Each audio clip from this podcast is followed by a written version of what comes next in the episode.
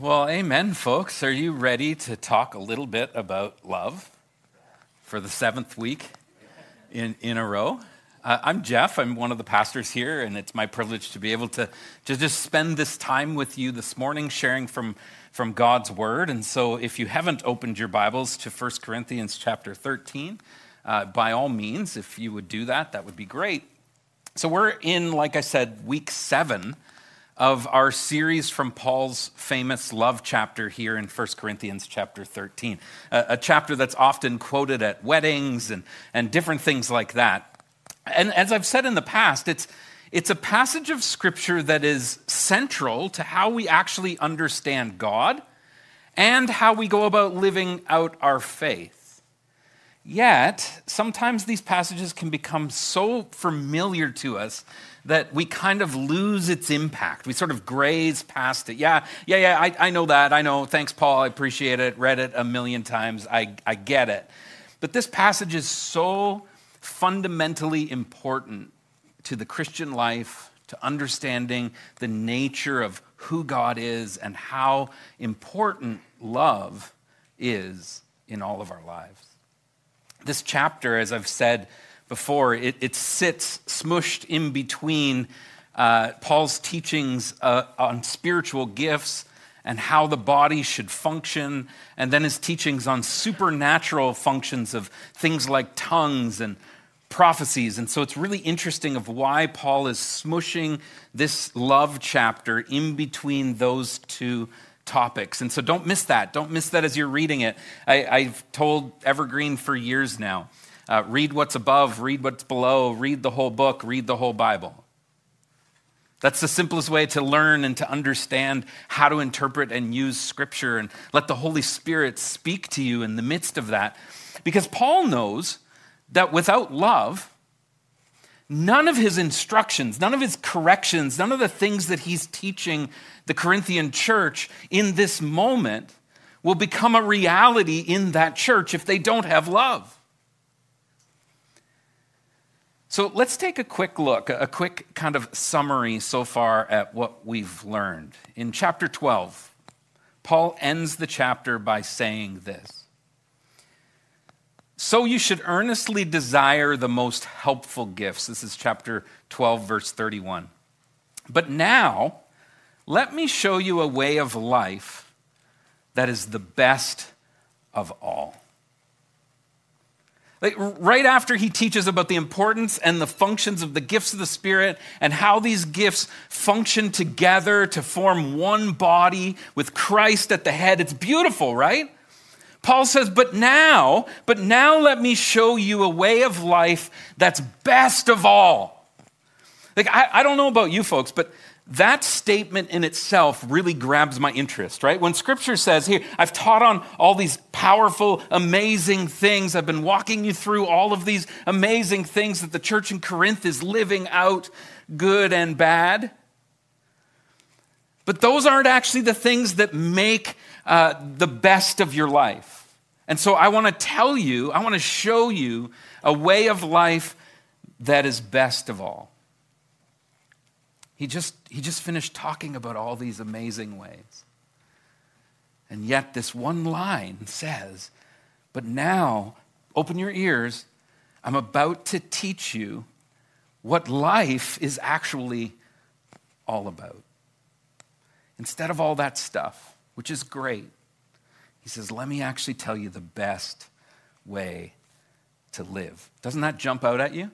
Doesn't that make you go, okay, now I'm interested. Now I want to know. I want to see why we've done 7 weeks in this section of Scripture. And so now Paul launches into chapter 13, and he says, if I could speak all the languages of earth and of angels. So he's just talked about that, right? He says, but didn't love others, I would only be a noisy gong or a clanging cymbal. Do any of our kids play the drums? No offense, John. Or lubbers, right? Parents, you know, anybody that has kids that play the drums, like you're like, I want to go buy an electric kit so they can put headphones on, right? Because as they're learning, it can be kind of painful. right? Any kids play like the clarinet in school, in high school, or anything like that. Like it can be painful. It can be like a noisy gong. It's not beautiful to the ears. It's annoying. But you want to be supportive, right? But it's annoying. This is what Paul's talking about. He says, if I had the gift of prophecy, which in the Corinthian church especially, they're like, whoa, like anybody with the gift of prophecy, you're something. So if I had the gift of prophecy and if I understood all of God's secret plans, could you imagine? Paul doesn't understand all of God's secret plans. But if I could understand all of God's secret plans and possess all knowledge, and if I had such faith that I could move mountains, but didn't love others, I would be nothing. If I give everything I have to the poor and even sacrifice my body, I could boast about it, but I didn't love others, I would have gained nothing. Do you see the corrective that's happening here? They're putting all their focus on these gifts and the body parts and how the church functions in those spiritual gifts. And Paul's saying all of that is great if it's functioning in love. Because if you don't have love, you're nothing but annoying. To Paul, the ultimate way to find joy and life here on this messed up planet that we call Earth is really simple. It's not complex to Paul at all. A life of love. A life of love, because if we can't figure out how to live in love, how to receive God's love and let that love pour out onto others, really we've missed the point of everything Paul has been talking about. And Paul would actually say you've missed the point of what the entire gospel proclaims. Think about that for a minute. If we miss this concept of love in our lives, in our churches, as Christians, according to Paul, we're missing the central thrust, the central point of the gospel message. And I wonder if that's why the gospel just doesn't seem to be like good news in our churches anymore. Because we've lost the love. The overflowing grace that God offers to us. You see, God wants to give us gifts.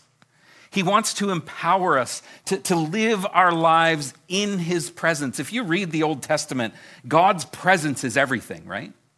The Israelites are petrified to lose God's presence. Moses says to God, like, I'm not going there without you, God. I can't do this without your presence in my life. And God wants to give us his presence. He wants to empower us to live in his presence. But most of all, folks, he wants us to be loved and to learn to love others. The Corinthian church needed to hear this from Paul. And I think the North American church needs to hear this from Paul. You see, the Corinthian church had gotten focused on all the wrong things. And these wrong things that they got focused on, these things that they were propping up as more important, it was causing them to drift away from Jesus being the center of who they were as a church. Again, I think this happens. I see this happening in our culture today where Jesus is no longer at the center. He's kind of up over here in our lives, and we sort of reach out to him when it's convenient, but we don't live central with him. It's central in our lives. He wants us to be loved and to love others. This is why Paul gives this correction. This is why he teaches that learning to love is central, folks, to our discipleship. If you want to be a disciple of Christ, you need to be a disciple of love. It's not about which gifts you have or how close you appear to be to God. We get a little caught up in that, don't we? You know, I want to look like, I want to pray like I'm close to God. I remember being petrified as a young Christian, being like, I can't go to small group because what if they ask me to pray? Like somebody might judge my crappy prayer. And so we're hesitant to pray out loud. We're hesitant to express our faith because we're like, what if I don't look spiritual enough? But none of that is what is central to the Christian faith. It's not about how well you pray. It's about whether you do pray. What shows that you're living the life that God wants for each of us? Paul says is how you love. And it's God who teaches us what that actually looks like. So Paul draws from the scriptures to point the Corinthians back in the right direction. That's what's happening here, folks. He's correcting them. They've gone into a path that is outside of love, and he's shifting them back into the right direction of love. He wants to refocus them so that they don't continue away from being his disciples. You see, sitting in a chair observing isn't being a disciple. Being a disciple is a verb. It's an active thing. It's becoming more and more like Christ each and every day. And so Paul is guiding this church to do this by explaining love. And he first uses two attributes of love. And then he shifts gears into what love is not. And then he shifts back into what love is again. But it's all action-based. In 1 Corinthians chapter 13, verses 4-6, this is where we've been digging into the past few weeks. He says, love is patient and kind.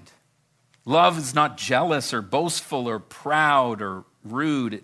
It does not demand its own way. That sermon that I preached on that, I highly recommend you go back and listen to that. Love doesn't demand its own way. It's not irritable and it keeps no records of wrong. Love's not bitter, folks. Love doesn't wallow in things. It keeps no records of wrong. Love is forgiving. It does not rejoice about injustice, but rejoices whenever the truth wins out. You see, a loving Christian, a loving God cannot stand injustice and just wants to do something about it. Now, this explanation of love specifically drawn from the Corinthian experience. So if we read it in the context of the book, it's drawn specifically from their experience. And so there's more to love than just this passage.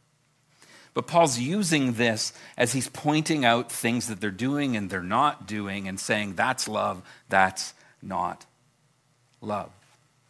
But it all applies to the aspects of what a loving life looks like and what God's love does and doesn't look like for each of us as well.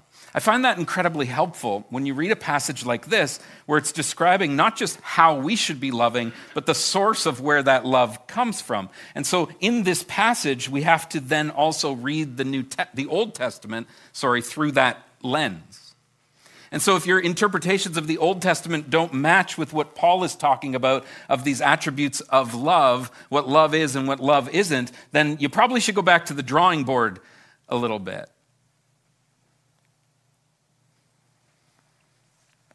This disposition that Paul wants us to become, it's not actually possible under human power. It's not possible for us to conjure up in ourselves. We can't just try harder to be more patient. I get impatient with me trying to be patient, right? Like you ever try, I'm going to try to be more patient. I'm going to try to be more kind. I'm going to try to be more mindful. I'm going to work harder at this. That's what we as Christians often do, right? The pastor says, hey, you should read scripture. We're like, yeah, I got to try harder. I got to work harder. And we set ourselves up to fail. Because what motivates this, what brings this out in us is not something that can be done through human power. It's something that can only be lived out through the transforming power of Jesus Christ living in us through the power and presence of his Holy Spirit. You see, God didn't give us his Spirit to just like flip a switch on and off. He gave us his Spirit so that we lived with Christ in us, so that we could begin to discern what his scriptures say together in community. You see, the closer that we are to God, the closer we will live this love out in our lives.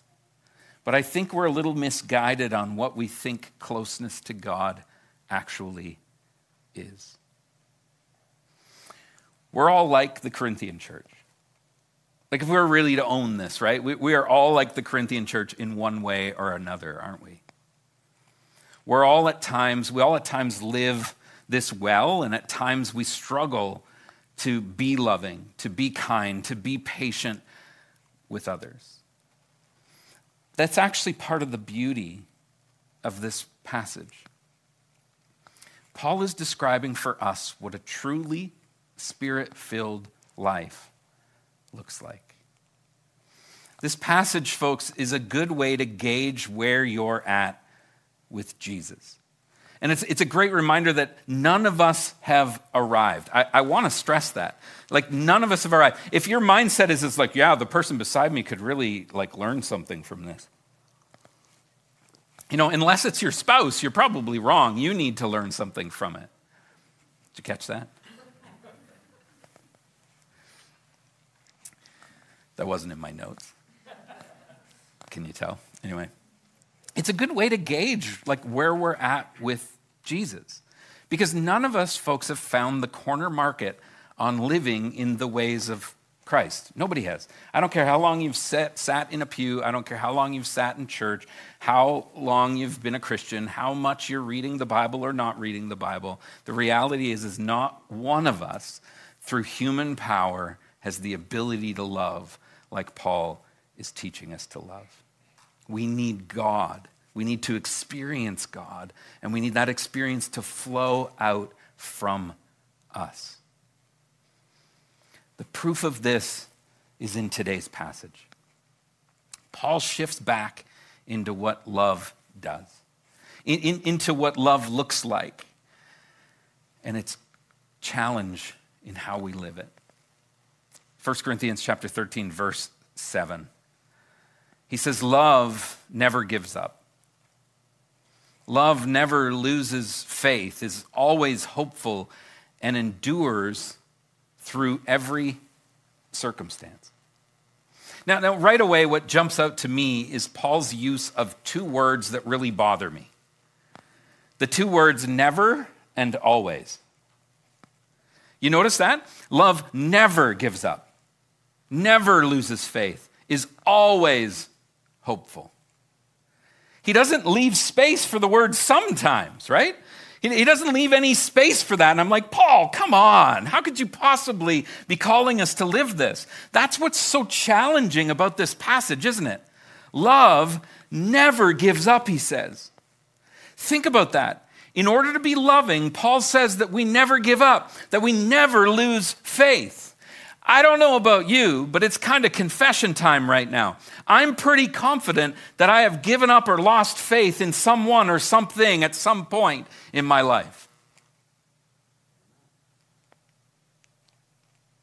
According to Paul, that means by giving up, I was not living in love. He doesn't leave space here, folks. It's interesting. This passage is challenging if we take the approach of striving toward it or trying harder. This passage is impossible to live out. But if we see it as the work of God in us, it changes how we read the passage. It radically shifts, folks, how you read this. Let me unpack that for you a bit. Paul uses a pattern here. I'm going to get all kind of seminary-y on. Actually, this is just basic English. He uses the Abba pattern, A-B-B-A. Right? So he's writing in a very specific literature, style of literature, and he uses this pattern A-B-B-A. I think I almost added a B-B-B. The first line never gives up, or as some versions put it, bears. And the last point, love endures, are directly connected. That's your A and your A. And then we've got this BB in the middle. So love bears and endures. These two things are essentially the same. You see, Paul knows the reality of life. He knows how difficult things can be. And he says, even in the midst of these difficult human experiences, God never gives up on us. Notice he says, never. In this moment, I'm really happy he's saying never. Doesn't it shift how you read the passage?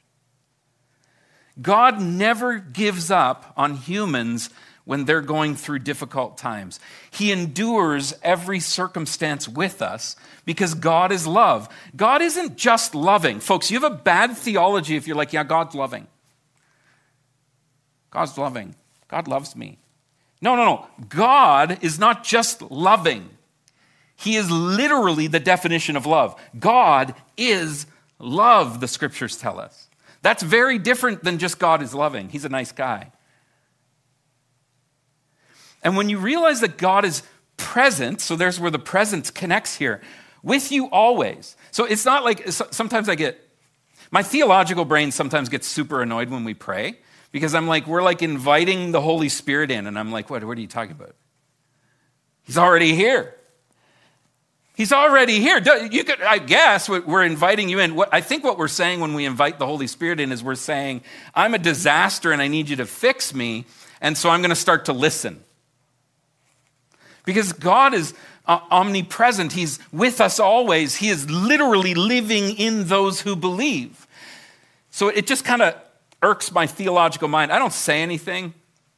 I'm not like, stop praying. That was heresy. But it is. God is present with us always. The curtain ripped, and his presence came out of the Holy of Holies and now dwells with us. He's not floating in a cloud following us through the wilderness. He's literally living in us. And he never gives up on you. And he's walking with you through all the pain and suffering that human beings endure. When you realize this, you can't help but live in that reality with others. You see, God's love for us is what creates our love for others. We can't create this. We don't have it in us. God creates it by first loving us. Then, once you've experienced his love, once you've experienced God's love, you'll naturally never lose faith and live a life full of hope.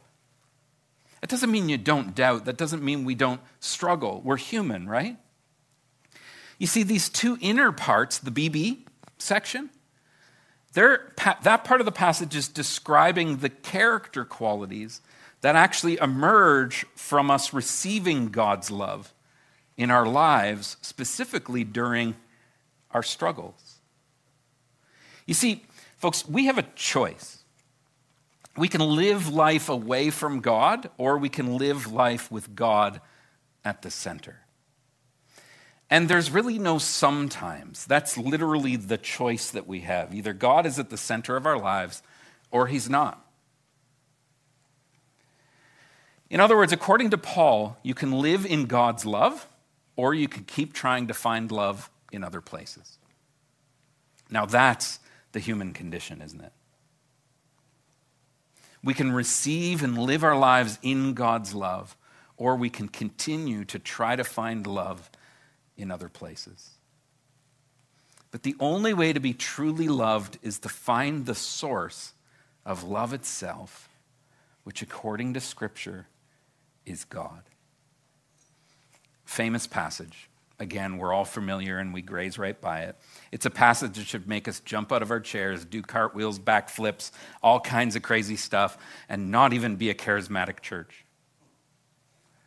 Because this passage means so much, but because we read it so often, and we quote it, and we see it on signs, and it just grazes past us, and it's a shame.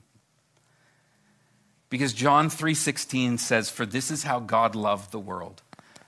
That grabs my attention. How does God go about loving the world? He gave. Love is about giving, right? He gave what? His one and only Son, so that everyone who believes in him will not perish, but have eternal life. Now you can start flipping out. I'm waiting. Okay, we're going to be here a while. Let that sink in for a second. Parents, you ready to give up your son? Or your daughter? Or someone you care about? For somebody you barely know? Because that's what this passage is saying.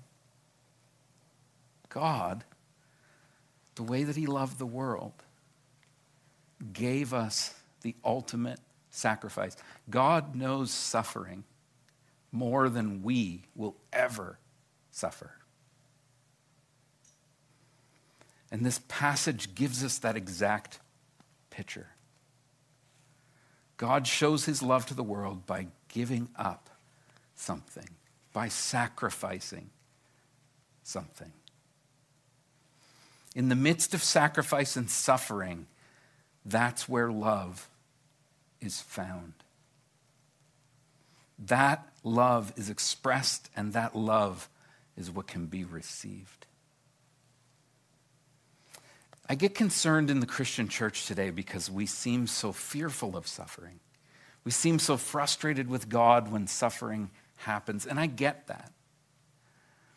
But actually, it's in the midst of our suffering that God's presence is so glaringly obvious. And it's where we can receive his love and live in his love and rest in his love.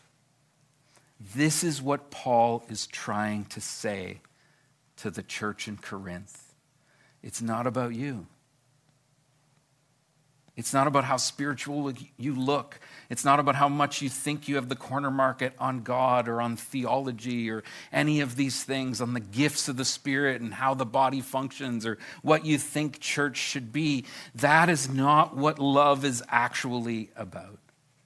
You see, you can't manufacture love by appearing more spiritual, by gaining powers over others, by being the coolest church in town. The only way you're ever going to learn to be loving is by living through things that help you to find the love of God.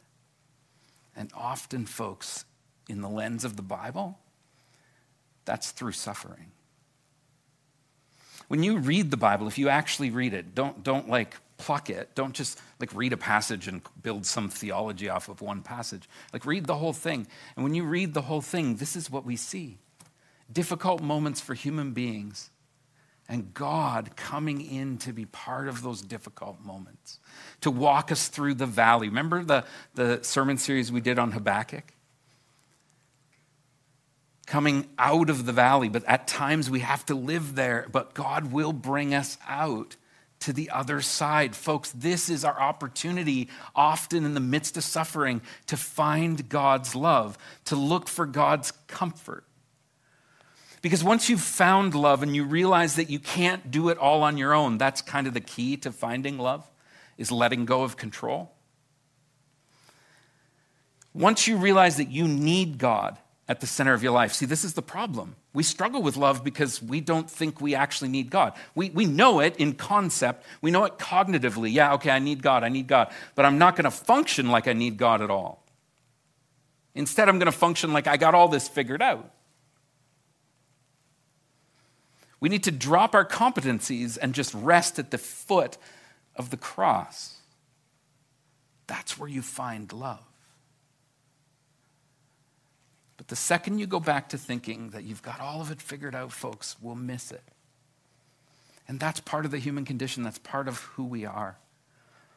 But Paul is painting a picture for us that this passage, in this passage, about what it looks like to experience God's love. God is always patient and kind with us. Sometimes that doesn't seem like it, does it? He never gives up on us. He never loses faith in us, and he always has hope for our future. But he knows that we will struggle, and so he struggles alongside us, enduring every circumstance. God knows pain and suffering better than we ever will, because he gave up something for us that none of us would be willing to give up. So when Paul describes love as the best life of all, what he's doing is he's pointing us to the Father, and he's saying, put him at the center of everything. You can't read this love passage as something that you need to work on harder or something you could ever possibly achieve on your own. You're totally going to miss it. You're totally going to fail at it, and you will lose hope, because love comes from the source of the one who is love. So for each of us to live a life of love, our life must be deeply connected to the love of Jesus first. It's that connection that produces the kind of love that Paul describes in this passage. God's love sticks with us through everything. It never gives up on us, and it's the kind of love that he empowers us to extend to others. Imagine, folks, if we lived our lives with Jesus as the source of our life. Imagine, folks, if we gave up our power, if we gave up our need to be the center of attention, and instead just lived in humility under the power of God's sacrificial love, what things would look like. God loves us so much that he wants us to know him. He wants us to be with him, to live our lives through him. If we take him up on this offer, which I strongly encourage you to, Paul says you'll find the best life of all. He doesn't say the simplest life. He doesn't say a life without suffering and pain. But he says that joy that I talk about in the scriptures, Paul talks a lot about joy, finding joy in the midst of our suffering, that's the best life of all. A life living under the love of God that then has that love overflow to the world. I'm going to ask Pastor Tamil to join us up here to walk us through some reflection.